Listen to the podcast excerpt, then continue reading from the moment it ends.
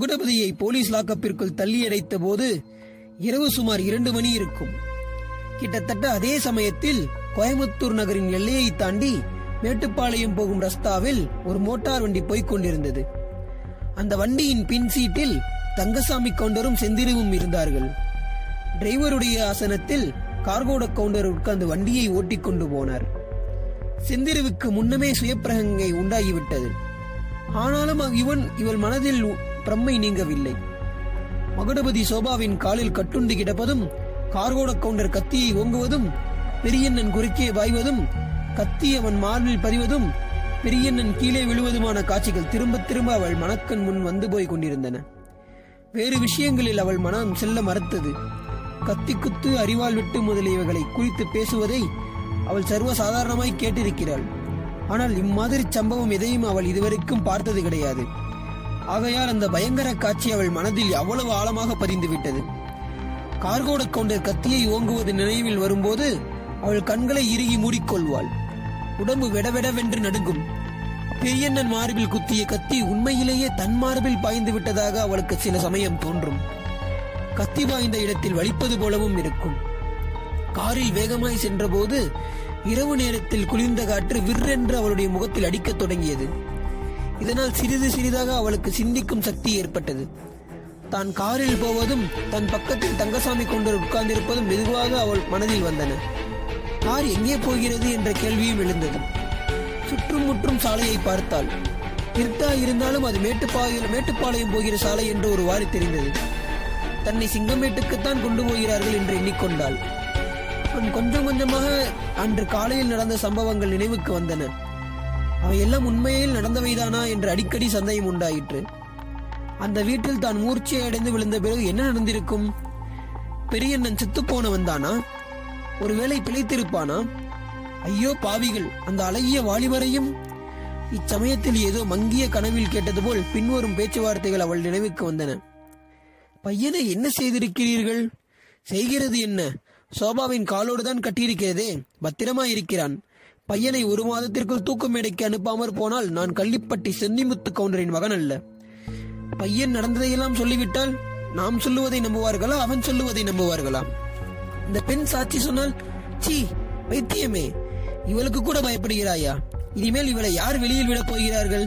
நம்மை மீறி சாட்சி சொல்லிவிடுவாளா? போலீஸ் உளவு விசாரித்தால் போலீஸ் போலீஸ் என்று அடித்துக் கொள்ளாதே. போலீஸ் எல்லாம் என் கைக்குள் என்று தெரியாதா? நீ பேசாமல் இரு நான் பார்த்துக் கொள்கிறேன். இவ்விதம் தன் சித்தப்பாவின் குரலிலும் கள்ளிப்பட்டி கவுண்டருடைய குரலும் பேசிக்கொண்டது அவளுக்கு லேசாக நினைவு வந்தது. அவர்கள் எங்கே இவ்விதம் பேசினார்கள்? தான் எங்கே இருந்து அந்த பேச்சை கேட்டது? செந்திரு கண்களை இறுக்கி மூடிக்கொண்டு யோசனை செய்தாள். அனுமந்தராயன் திரு வீட்டிலிருந்து தன்னை வேறொரு வீட்டிற்கு கொண்டு போய் போட்டதும் அங்கே ஒரு கட்டிலில் தான் கொஞ்ச நேரம் கிடந்ததும் பூர்வ ஜென்மத்து ஞாபகம் போல் அவளுக்கு நினைவுக்கு வந்தன. அந்த வீட்டில் தான் கட்டிலில் படுத்து கிடந்த போதுதான் தனக்கு உணர்வு வந்துவிட்டது என்பதை அறியாமல் அவர்கள் அவ்விதம் பேசிக் கொண்டிருந்திருக்க வேண்டும். அந்த சம்பாஷணையை துண்டு துண்டாகவும் விட்டு விட்டு நினைவு வந்த அந்த சம்பாஷணையை செந்திரு அடிக்கடி சிந்தனை செய்தாள். அதனுடைய கருத்து இன்னதென்பதை அவள் அறிந்து கொள்ள கொஞ்ச நேரம் பிடித்தது. விஷயம் இன்னதென்று தெரிந்தபோது அவளுக்கு உண்டான பயத்துக்கும் மாத்திரத்திற்கும் அளவே இல்லை. பெரியண்ணனை கொன்றதாக அந்த காந்தி குல்லாக்காரர் மேல் கொலை குற்றம் சாட்டப் போகிறார்கள். அந்த குற்றத்திற்காக அவரை தூக்கில் போடப் போகிறார்கள். ஆகா எப்பேற்பட்ட பாதகம். என்ன பயங்கரமான அக்கிரமம். இதை நினைக்க நினைக்க செந்திருவின் அறிவு விரைவாக தெளிந்து வந்தது. அந்த அக்கிரமத்தை தவிர்க்கக்கூடியவள் தான் ஒருத்திதான் என்பதை அவள் உணர்ந்தாள். பெரியவன் பெரியண்ணன் இன்னொருவர் கையினால் குத்துப்பட்டதை அவள் கண்ணால் பார்த்திருக்கிறாள். கோர்ட்டில் அவள் போய் சொன்னால் நிச்சயமாக அந்த காந்தி மனுஷருக்கு தண்டனை விதிக்க மாட்டார்கள். இதை எப்படியாவது தான் நிறைவேற்ற வேண்டும் என்று அவள் பல்லை கடித்துக் கொண்டு தீர்மானித்தாள். அதற்கு எத்தனையோ காரணங்கள் இருந்தன. பெரியண்ணன் தன் பேரில் அன்பு வைத்த காரணத்தினால் குத்திக் கொல்லப்பட்டான். அவனுக்காக பழிக்கு பழி வாங்க வேண்டும்.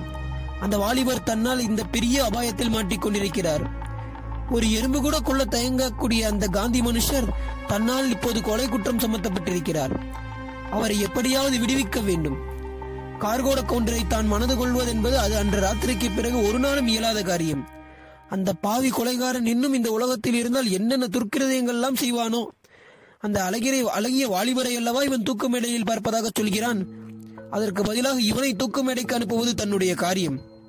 கார்கோட கவுண்டரை கல்யாணம் செய்து கொள்ளும்படி கடைசியில் நிர்பந்தம் ஏற்பட்டால் தன் காதில் இருந்த வைரத்தோட்டை உடைத்து பொறி பண்ணி சாப்பிட்டு உயிரை விடுவதென்று ஏற்கனவே செந்திரு தீர்மானித்திருந்தாள். இப்போது அந்த எண்ணத்தை கைவிட்டாள் தன் உயிரை எப்படியாவது கெட்டியாக காப்பாற்றிக் கொள்வது அவசியம். அப்போதுதான் பெரியனனுடைய அநியாய கொலைக்கு பழிவாங்க முடியும். அந்த வாலிபரின் உயிரையும் காப்பாற்ற முடியும். இப்படி அவள் எண்ணிக்கொண்டிருக்கும் போது சாலையின் ஒரு புறத்தில் சிங்கமேட்டு ஓடையும் வீடும் தெரிந்தன. வெண்ணிலாவில் ஓடை நீர் வெள்ளிமயமாய் பிரகாசித்தது. அந்த ஓடைக்கரையில் முதன் முதலில் மகுடபதியை தான் சந்தித்த நினைவு நினைத்த போது அவளுக்கு மயிர்கூச்செறிந்தது மூன்று வருஷமாக தன்னை சிறை வைத்திருந்த வீட்டிற்கே மறுபடி போகிறோம் என்ற எண்ணம் அவளை என்னமோ செய்தது. முதல் நாள் காலையில் அங்கிருந்து ஒருவரும் அறியாமல் கிழவனுடன் கிளம்பிய போது எவ்வளவு பிசுகாய் போயிற்று? தான் நினைத்ததென்ன? மறுபடியும் இதை அன்று ராத்திரியே அந்த ஜெயிலுக்கு திரும்ப வருவோமா என்று. அதனால் என்ன? வண்டி சிங்கமேட்டுக்கு குறுக்கு பாதையில் திரும்பாமல் நேரே போகிறதே. டிரைவர் ஒருவேளை தெரியாமல் விட்டு கொண்டு போகிறானா? சித்தப்பாவை கேட்கலாம் என்று செந்திரு வாயெடுத்தாள். அதே சமயத்தில் தங்கசாமி கொண்டர் அண்ணே நன்றாக யோசனை செய்து விட்டீர்களா? நேரே போக வேண்டியதுதானே? என்றார். தம்பி நீ என்னத்துக்கு வீணாக கவலைப்படுகிறாய்? யோசனை செய்கிற விஷயத்தெல்லாம் என்னிடம் விட்டுவிடு என்று கார்கோட கவுண்டரின் குரலை கேட்டதும் செந்திரு தேல் கொட்டியவளைப் போல் துடித்தாள். வண்டியை ஓட்டி கொண்டு வந்தது கள்ளிப்பட்டி கொன்றதான் என்பதை இதுவரைக்கும் அவள் கவனிக்கவில்லை. அந்த கொலைகார மனுஷருடன் ஒரே வண்டியில் போகிறோம் என்னும் எண்ணம் அவளுக்கு எவ்வளவோ துன்பத்தை உண்டாக்கிற்று. ஓடும் வண்டியில் இருந்து கீழே குதித்து விடலாமா என்று ஒரு கணம் எண்ணினாள். தன்னுடைய உயிரை காப்பாற்றிக் கொள்ள வேண்டும் என்றும் பழைய உறுதியை எண்ணி பல்லை கடித்துக் கொண்டாள். கள்ளிப்பட்டி கவுண்டரும் கூட இருப்பதால் ஜாக்கிரதையை நடந்து கொள்ள வேண்டும் என்றும் தீர்மானித்துக் கொண்டாள். மோட்டார் வண்டி மேட்டுப்பாளையத்தை தாண்டி மேலே சென்றது. நீலகிரிய மலையின் அடிவாரத்தை அடைந்தது. மலைப்பாதையில் ஏறி போகத் தொடங்கியது. அப்போது செந்திரு ஓகோ குனூர் பங்களாவில் நம்மை விட்டுவிடப் போகிறார்கள் என்று நினைத்தாள். இதனால் ஒரு குதூகலம் உண்டாயிற்று. அவளுடைய தகப்பனார் இருந்த காலத்தில் அவர்கள் கோடைக்கு குனூர் வருவது உண்டு. குனூரில் அவர்களுக்கு சொந்த பங்களா இருந்தது. பங்களாவுக்கு பக்கத்தில் தபால் ஆபீஸ் உண்டு என்பதும் அவளுக்கு நினைவுக்கு வந்தது. பங்களாவில் இருந்த வேலைக்காரன் கூட அவள் மனக்கண் முன் வந்தான். பங்கஜத்துக்கும் அவளுடைய தகப்பனாருக்கும் எம்மாதிரி கடிதம் எழுதுவது வேலைக்காரனை சரிபடுத்தி எப்படி தபால் ஆபீஸில் போடச் சொல்வது என்றெல்லாம் யோசனை செய்ய தொடங்கினாள். இந்த யோசனையிலேயே கண்ணாயிருந்து விட்டாள். தூக்கத்தில் என்னவெல்லாமோ பயங்கர கனவு கண்டு பதறி செந்திரி கண் விழித்த பொழுது பளபளவென்று பொழிந்து விரிந்து இருப்பதையும் வண்டி மலையின் மேலே ஒரு மேட்டு பங்களாவின் வாசலில் இருப்பதையும் கண்டாள். அது அவர்களுடைய குனூர் பங்களா அல்ல சுற்றிலும் வெகு தூரத்திற்கு மனித வாஸ்தலமே காணப்படவில்லை. நாலாபுரமும் செங்குத்தாக வளர்ந்த ஈக்கிலிப்டப்ஸ் மரங்கள் தான் காணப்பட்டன. தங்கசாமி கொண்டர் கீழே இறங்கி செந்திருவை பார்த்து இறங்கு கீழே என்றார். செந்திரு இறங்கினாள். போ உள்ளே என்று உத்தரவு பிறந்தது. செந்திருவுக்கு அந்த சூனியமான பங்களாவில் புகுவதற்கு தைரியம் வரவில்லை. குளிரினாலும் பீதியினாலும் நடுங்கிக் கொண்டே சித்தப்பா என்னை எங்கே அழைத்து வந்திருக்கிறாய்? நான் இந்த வீட்டிற்குள் போக மாட்டேன். சிங்கமேட்டுக்கு என்னை அழைத்துக் கொண்டு போ. இல்லாவிட்டால் தங்கசாமி அந்த தருதலையை பேசவிட்டு பேசாமல் இருக்கிறாயே. இழுத்து கொண்டு போய் உள்ளே விடு என்று களிப்பட்டியார் கர்ஜித்தார்.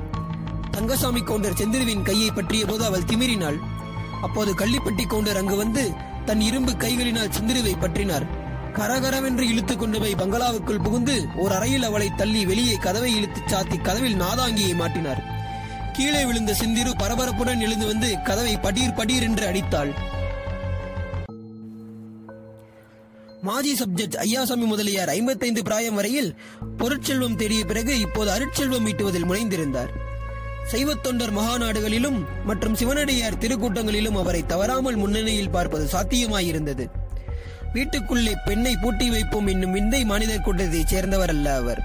சைவ திருக்கூட்டங்களுக்கு அவர் தமது இல்லத்து கிளத்தியையும் குழந்தைகளையும் அழைத்துக் கொண்டு போவதுண்டு.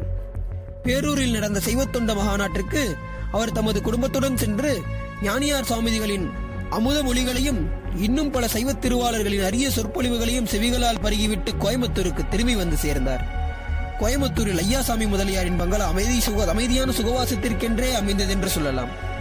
தென்னிந்தியாவில் பல இடங்களிலும் உத்தியோகம் பார்த்த ஐயாசாமி முதலியார் மயிலாப்பூரில் அவருக்கு சொந்த வீடு இருந்தும் கோயம்புத்தூரின் சித்தோஷ்ண ஸ்திதியை முன்னிட்டு அந்நகரை தமது வாசத்திற்கு தேர்ந்தெடுத்தார்.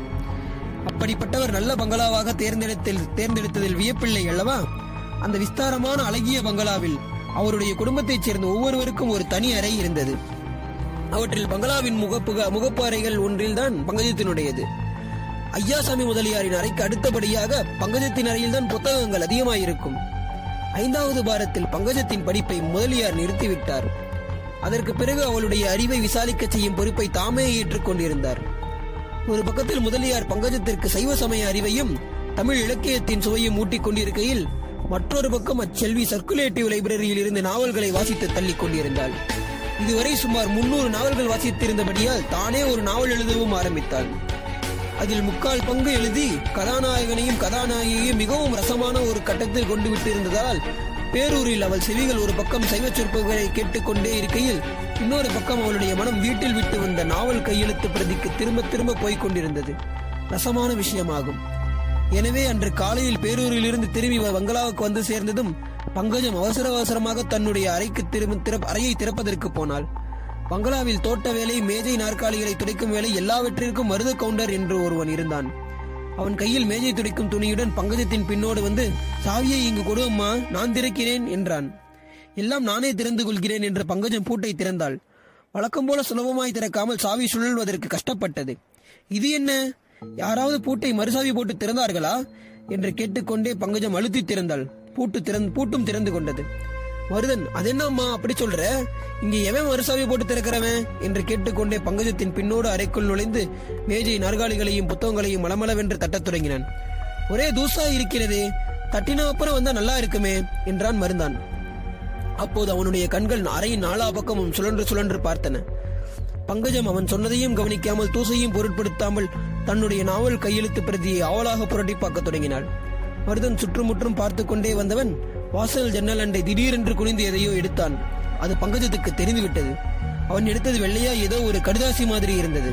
அது என்ன மருதா? இங்கே கொண்டு வா என்றாள்.